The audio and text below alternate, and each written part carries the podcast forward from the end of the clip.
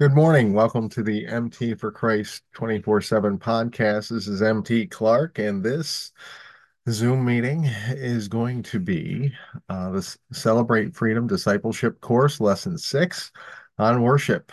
And um, as I've stated before in the previous lessons, this this uh, this course was developed by me um, during 2020 when I was doing my master's thesis in Christian counseling on Christian recovery, and um, this course was developed to fill in the uh, fill in the blanks between the steps, the 12 steps of a Christian recovery program, or the eight principles of Celebrate Recovery program to uh, infuse Christian discipleship principles uh, that I discovered that were um, fundamental in my recovery and my walk of faith.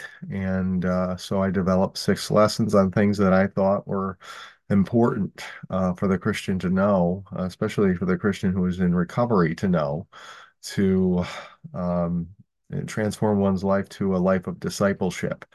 And so we did lessons on uh, the kingdom, identity, uh, the enemy, uh, the Holy Spirit, ascension, uh, basically progressive uh, sanctification. And today we're doing worship. And so without further ado, we're going to share our screen and jump into today's lesson. Let's see. All right. And so we'll see how that goes. Uh, so uh, here we are at Worship, Celebrate Freedom Discipleship Course Lesson 6 by me, MT Clark, and we move along. And so, yeah, we're going to fumble the Zoom a little.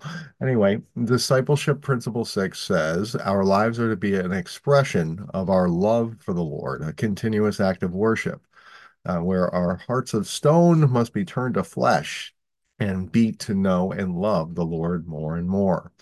Uh, in John 4 23 and 24, Jesus says, uh, But the hour is coming, and now is, when the true worshipers will worship the Father in spirit and truth. For the Father is seeking such to worship him. God is spirit, and those who worship him must worship in spirit and truth. A major problem with the body of Christ is the twofold problem of ignorance and or a lack of application of the disciples' call to worship. Uh, the life transforming power of worship cannot be understated as it can break down the barriers between knowing God intellectually and knowing and loving God experientially. A life of worship is living in the context of our faith where we rejoice over being rescued and given a new and eternal life that we get to experience here and now.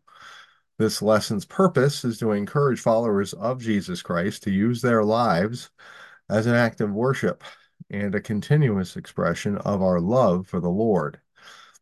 Uh, Jesus said to him uh, in Matthew 22, 37 and 38, you shall love the Lord your God with all your heart, with all your soul, with all your mind. This is the first and great commandment. So we try to be obedient with that, with the way we live. We move along to community worship, the local church. Hebrews 10, 24 and 25 says, Let us think of ways to motivate one another to acts of love and good works. And let us not neglect our meeting together, as some people do, but encourage one another, especially now that the day of his return is drawing near. And his, his return is drawing near, closer and closer every day into the future. Uh, the most obvious act of worship is to attend the worship services at a local church. Church services contain elements of prayer, praise, and scripture reading as the purpose of Christians gathering together is to give worship and glory to God and to instruct, encourage, and motivate the body of Christ to follow Christ's example. The church teaches Christians how to offer continuous worship to the Lord with their lives by teaching its members how to approach God, know Him, praise Him, and communicate with Him. Uh, prayer, praise, and Bible study are disciplines that Christians can take outside of the four walls of the church building into their private lives and the community at large. Our community gathering is to serve the purpose to worship the Lord and to encourage one another in doing so. Regular attendance and support of the local church are necessary components in our lives of worship. While we tend to focus on our individual journey and relationship with God, in no way should our membership to a local church body be forsaken. Engagement in the local church is the primary way to learn, grow, and mature in our Christian faith. Individual worship, our daily practices of faith.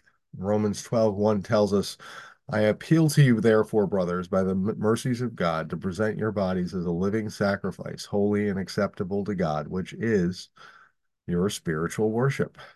While church services may be once or twice a week, we are to worship the Lord continuously with our very lives. A daily practice of worship and communion with God is our reasonable service and is the foundation for a deep personal relationship with the Lord. If our attention and hearts are directed to God, we are blessed by His presence, guidance, strength, and love. Our daily practice of worship will go beyond traditional uh, Christian disciplines as we mature in the love of the Lord. Worship with prayer. Psalm 95 6 says, Oh, come, let us worship and bow down. Let us kneel before the Lord our Maker. And Colossians 4, Colossians 4 2 tells us to continue continue earnestly in prayer, being vigilant in it, vigilant in it with thanksgiving. Prayer, from silent prayers to simple conversations with God. Our first act of worship is to communicate with God. Our faith in God is demonstrated through our regular communication with Him through prayer, making our needs and thoughts known, uh, offering our, our observations on life, and petitioning the Lord on behalf of others. The more we pray to the Lord, the deeper our relationship with Him becomes as we place ourselves humbly before His presence in reverence and love and we can worship with Bible study. In John 6 63, Jesus tells us, It is the Spirit who gives life, the flesh profits nothing. The words that I speak to you are spirit, and they are life. Bible study. Whether integrated into prayer or studied separately, a time to read and reflect on the Word of God is one of the most effective ways to know the heart of God and to hear his voice as he reveals himself through his word. Our lives are transformed by integrating his wisdom into our lives. To read, to understand, and to be changed by his word is the full intention of Bible study. And where in Hebrews 4:12 tells us, for the word of God is living and powerful and sharper than any two-edged sword, piercing even to the division of soul and spirit and of joints and marrow, and is a discerner of the thoughts and intentions, intents of the heart. And, uh, you know, that verse tells us that the word of God is alive and it works within us, um, you know, to change our hearts. And it also indicates here that it's a discerner of the thought, the thoughts and intents of the heart. That means as we're reading the word of God, it's reading us. It knows when we come to it, you know, in sincerity or when we're just going through the motions. And so we that's a big thing about the, you know, worshiping in spirit and truth is our the spirit we bring to our Bible study and the other disciplines of our faith. We worship with our walk, um, with gratitude and meditation. Um, as we go about our day and walk through this life, we can worship God and express our love for Him through our demonstration of our identity in Christ through the way we live. We give thanks. Our worship of God begins and continues each day with a regular practice of gratitude, where we give thanks to the Lord for the blessings in our life and the things we encounter, uh, remembering His provision and His protection as we experience them. And we meditate we remind ourselves of our salvation and freedom in Christ and renew our mind with God's word as we shape our thoughts, attitudes, and actions to be consistent with our new life and thus join in harmony with God's will and ways for our lives. Another way we can worship with our walk is through repentance. We repent. We worship God by speaking the truth and progressively turning from our old ways. We consider our old ways to be to no longer be a part of who we are. We recognize that we have been given the power to overcome and need only utilize it by living according to our new life in Christ. Our old habits are surrendered for a higher call and a higher purpose. We admit to the harmful effects our habits inflicted on our minds, bodies, and our relationship with God's and others. Instead of fondly remembering our old habits, we examine them with the light of truth and expose the darkness, desperation, and futile nature of how we were seeking happiness and fulfillment without God.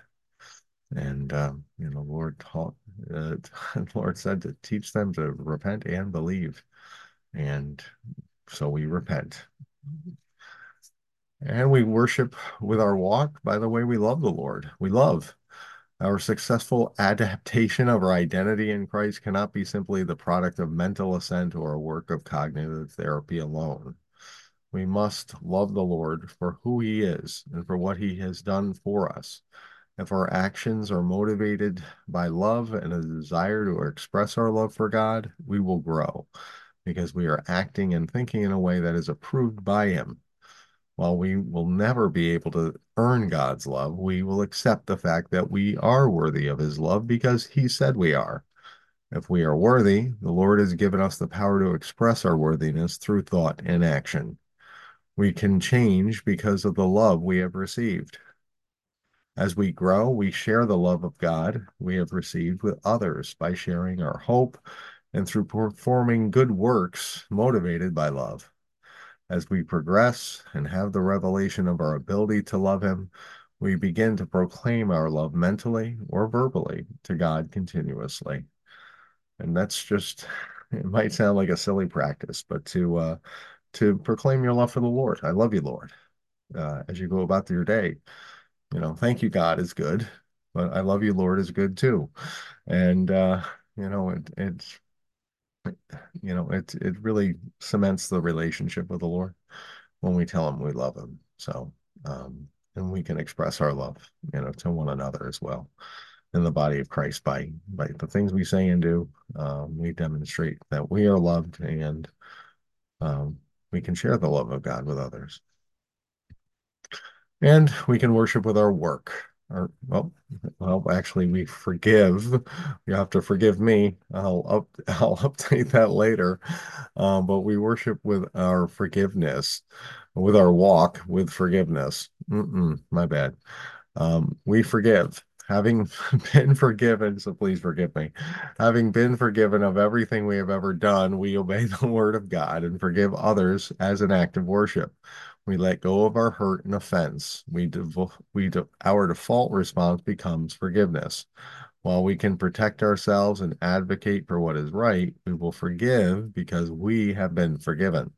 We forgive others the worst because we are not the judge. God is. He will repay. We instead forgive and pray for the transgressor to come to God, to know God's love and forgiveness and to repent.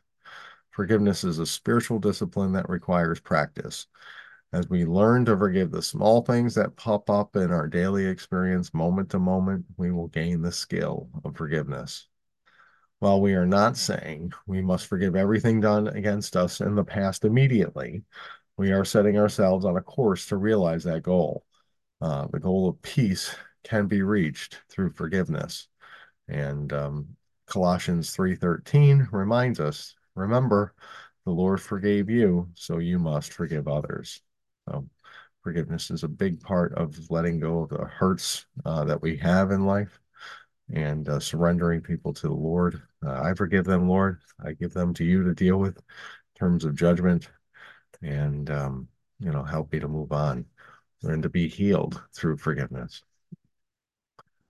And we're now on worship with our work, um, where we work for the glory of the Lord. Our work is another place where we can worship the Lord and give him glory. Wherever we are in our professional lives, we are to worship the Lord by representing the kingdom of God to the best of our abilities through our work performance and interactions. While there may be limits to outright evangelism at work, everyone at our place of work should know that we are Christian. While we are there to work, moments of personal conversation should be utilized to give our testimony of God's goodness, the truth of Jesus Christ, and to encourage others to follow him. When coworkers encounter loss or disease or need help, we need to offer our prayers, counsel, and hope. Our conduct should represent that of a servant, performing our, our duties morally, faithfully, and to the best of our abilities. And 1 Corinthians 10:31 encourages in that regard, whatever you do, do it all for the glory of God, including our work. And bridging the heart and the mind and heart, worship with praise. Um, Isaiah 61 3 tells us to console the mourners in Zion, to give them a crown of beauty for ashes, the oil of joy for mourning, and a garment of praise for a spirit of despair so that they will be called oaks of righteousness, the planting of the Lord, that may be glorified. Other versions call that spirit, uh, the garment of praise for a spirit of heaviness or a, uh, uh, and and so you know that spirit of despair or heaviness, the remedy for it, or a lack of affection for God, is to worship the Lord through praise. Those whose faith is in their head can use the key of praise to experience the truth of God's love in their hearts and to transform their relationship with God. Ephesians 5 18 through 20 tells us, Be filled with the Spirit, speaking to one another in psalms and hymns and spiritual songs, singing and making melody in your heart to the Lord, giving thanks always for all things to God the Father in the name of our Lord Jesus Christ. Uh, these verses reveal uh, the spiritual reality that our worship of God with praise and thanksgiving is directly related to the infilling of the Holy Spirit and the presence of God. Earnestly seeking the Lord through praise can open up a whole new dimension to one's faith, as the Holy Spirit will bring joy and revelations of biblical truth in the midst of genuine, enthusiastic praise. Praise takes the power of the spoken word of God and brings it up a notch as the word is lifted in exaltation to the Lord. During praise, the Holy Spirit will bring into remembrance moments from your journey in Christ, will encourage and exhort you to keep going and to take steps in new directions, and reveal to you new things. Worship with singing. Uh, Psalm 9 2 says, I will be glad and exult in you. I will sing praise to your name, O Most High. Scripture repeatedly commands us to praise the Lord with song, indicating a loud and lively expression of our praises. Holy Scripture indicates that praise can and should be done as a private individual practice. If we are timid or concerned with what others will think of us when we worship, we can eliminate those concerns by praising the Lord in the privacy of our homes where we can prepare our favorite songs and praise the Lord completely uninhibited. We can even take our individual praise on the road with us and sing to the Lord in the car as we commute through our day. Um, God is always with us, so it is appropriate to sing his praises whenever the opportunity arises. Our lives should be a continuous soundtrack of praise to the Lord. Drawing closer to God worship with dance. Psalm 149 3 says, let, uh, let them praise his name with dancing, making melody to him with tambourine and, and lyre. Praise as an individual practice draws you into a deep relationship with the Lord as you are continuously bringing the presence of the Lord into your environment as you bring honor and glory to him. Praise also lifts our spirits by keeping our spiritual eyes on the Lord, and it renews our mind as we are proclaiming our identity in Christ with a musical demonstration of our faith. With every song of praise, we are binding ourselves to the Lord and reminding ourselves that we are experiencing our new life in Christ and that our membership in the kingdom of God is an undeniable fact as our fruit of praise shows that the Lord has our heart. As we praise privately, we can even incorporate the joy of dancing for the Lord into our practice. Dancing, raising our hands, clapping, and stomping, uh, stomping our feet to music engage one's entire body as an act of worship. exercising the body as well as the spirit. Uh, for those too timid to ever dance in public, a private practice of praise allows us to pour out devotion to the Lord without limits. So, praise alone. And then worship with corporate praise. Our private practice of praise prepares us for corporate praise. As we praise privately, we become more confident to join and to contribute to the enthusiastic praise at corporate gatherings. As we learn to unashamedly praise the Lord publicly, we become an encouragement to our brothers and sisters in Christ to do likewise. While our praises are directed to the Lord, they become an object lesson to others. That loud, enthusiastic praise is an appropriate expression of our faith, and we can rejoice in it together. Our corporate praise edifies one another and brings us to, uh, together as a community, joined together brings us closer together as a community joined together by the love of God. And Psalm 34 3 tells us, Glorify the Lord with me. Let us exalt his name together. And worship, it's the, the heart of the matter. All the various ways to worship the Lord that we have presented are to be done with the heart of worship, with genuine heartfelt devotion and love for God as a part of our daily Christian lifestyle. Our faith is not a political ideology or a philosophy of living with its principles and precepts. Our faith is a relationship, it's a love relationship. And so the power of worship to transform us must be fueled by the, a love for God.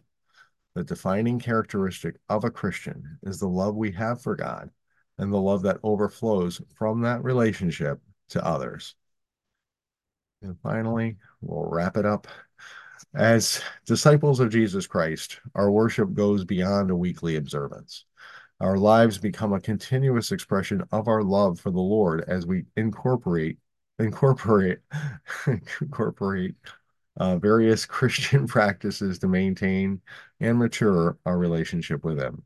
More than in intellectual study or following a moral code of ethics, our lives of worship are a spiritual practice that seeks the infinite wisdom of the Lord not to know facts or to show ourselves approved, but to familiarize, familiarize ourselves with the one who first loved us.